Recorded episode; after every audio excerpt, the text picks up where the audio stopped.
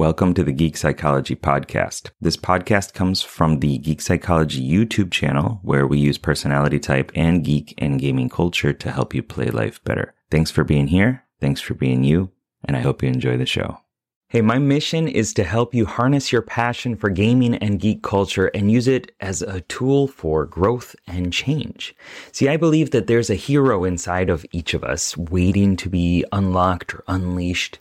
And all it takes is awareness, a plan, and determination, and you can become whatever you want to be. That's right, you don't need a magic sword or a, a special wand or even superpowers. Uh, the only thing standing between where you are today and where you could go or be is you and the story that you tell yourself. Your dream life starts with taking a small step in the right direction. So imagine, like, what if everyone took one small step every day? Imagine how much better off the world could be. The world needs you to step up and into your destiny. No more playing small because you're just one quest away from living a life beyond your wildest dreams. Whether you want to learn how to unleash the superpowers of your personality type, find your spark in life, start to date someone who loves you for you, for who you are, uh, or just stop all that negative thinking, I'll be your transformation guide through the process, your own little pocket healer. I definitely didn't always have this drive and focus and, and self value that I have now, though. In fact, it was quite the opposite.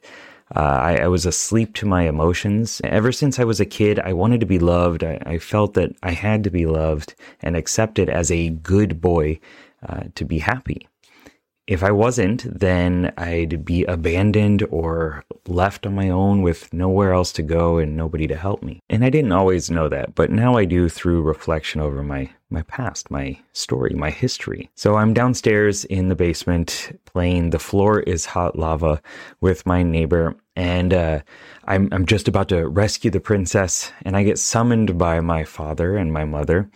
Uh, Matt, can you come up here for a second? So I, I go upstairs uh, on these stairs that I tripped over so many times. Anyway, I go upstairs and I see my parents sitting on the, the living room. It's kind of like a sofa thing. And my dad said, Matt, your mom and I are getting a divorce. And there's this part of me that wants to maintain harmony at all cost, repressing my own negative emotions so I'll be loved, as I mentioned. And part of me wants to be myself and actually express those feelings. Anyway, so I said, okay, can I tell my friend? And they're like, oh, uh, we didn't know anyone was over, but oh, okay. So I go downstairs and with a smile, I say, hey, Matt. His name's also Matt. Uh, my parents are getting a divorce. It was, it was, a very strange way of dealing with these emotions and, and this experience. And I remember playing basketball in elementary school. Uh, I'm in the gym practicing with the rest of the team, and I really liked basketball. I, I played a bunch of sports at the time. Anyway, I, I took a shot and I missed. And it wasn't even like I completely bricked it or just missed like horribly, right? I just missed. And one of the, my teammates came up and starts yelling at me like, Sherman, you suck. You can't even make a shot. Uh, so what would you do in that situation? Would you just get angry back? Would you shrug it off? Would you uh, show him a choice finger. Take a guess about what I did in that moment. I quit. Okay, I quit. His friend comes up right after and, and says, Well, you're not quitting because of what he said, are you? No, no, no. I'm just quitting. It was completely a lie. I'm going to censor my words there, but it was a complete lie. Um, but I just, I didn't just quit basketball. I quit soccer, I quit baseball, I quit Boy Scouts as well. Every instance of conflict solidified this idea that my influence on a situation would be a problem. My actions make people angry. That's what I thought. My actions make people sad. Even loving someone will cause them problems because eventually, like my parents, the, the gods that brought me into this world, um, you know, relationships will end in separation. That was my thought. Um, and that's my, my parents were great, right? They they did an amazing job at raising me. But that's the meaning that I took from the story that I created within my head. So by middle school, I'm having thoughts of suicide. I'm sad. I, I cry randomly during lessons. Uh, I, I have a goal of never living past 30 years old. Luckily, that didn't come true. Um, like, like that was the cutoff point, right? I'm fat because I quit all the sports. The one girl that I had somehow managed to get close to moved to another state. So I realized the solution just shut off. I turn off all the emotions that I can. I put my true self to sleep through games and TV and daydreaming. I also began studying people to figure out why the heck they're so different than me. What, what's the difference here? Like, why, why am I struggling with this and they're not? Carl Jung once said, What you resist not only persists, but will grow in size. And the more I studied others to, to make some sort of logical sense why I am the way that I am, uh, the more that my desire to be true to myself and act based on how I really feel about things grew and bubbled inside. I had to eventually accept that that like illogical nature of myself, of all these scary, unsettling, and, and deep seated feelings within me. So, in my endless search to understand the right and wrong thing to do, uh, there was this voice whispering inside me saying, How do you know what right is? You need to experience it. You need to go out there and, and learn and embrace it. So, just out of high school, in a moment of heroic courage that would forever change my life, I moved to Japan. I was actually like, I, I didn't even go to the, the school field trip to Spain, I think it was, um, because I was just so scared of leaving my house and leaving Michigan. But somehow I managed to get to Japan. And but even then, there's this this part of me that wants to keep me safe and do what I've always done. Like I should just stick with the games and the fantasies that have always worked, that let me escape, right? This voice though kept reminding me, you were hurt in the past, you'll get hurt again if you let someone in. Don't stretch yourself too far. You know, play it safe. So in the end, I'm in Japan. I have no idea how to do laundry or cook. Everything is new, and I'm essentially helpless, unable to communicate through anything but body language. I didn't know any of the, the actual Japanese language at the time. But this is also one of the first moments in my life that I felt alive. All of this came because I, I listened to this repressed voice inside of me that wanted me to explore more of my potential. Since then, I, I, convinced myself to continue to follow the explorer's advice. Did it always come easy? No, not at all.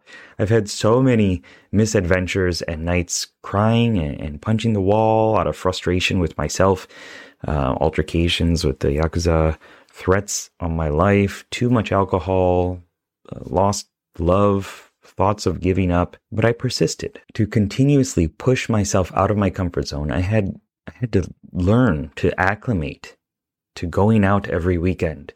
I learned to talk to people. I learned to speak in Japanese and, and, English, of course, in front of crowds of 300 to 350 people at a time. I, I worked at a bar where customers paid me, beautiful women, paid me to drink with them.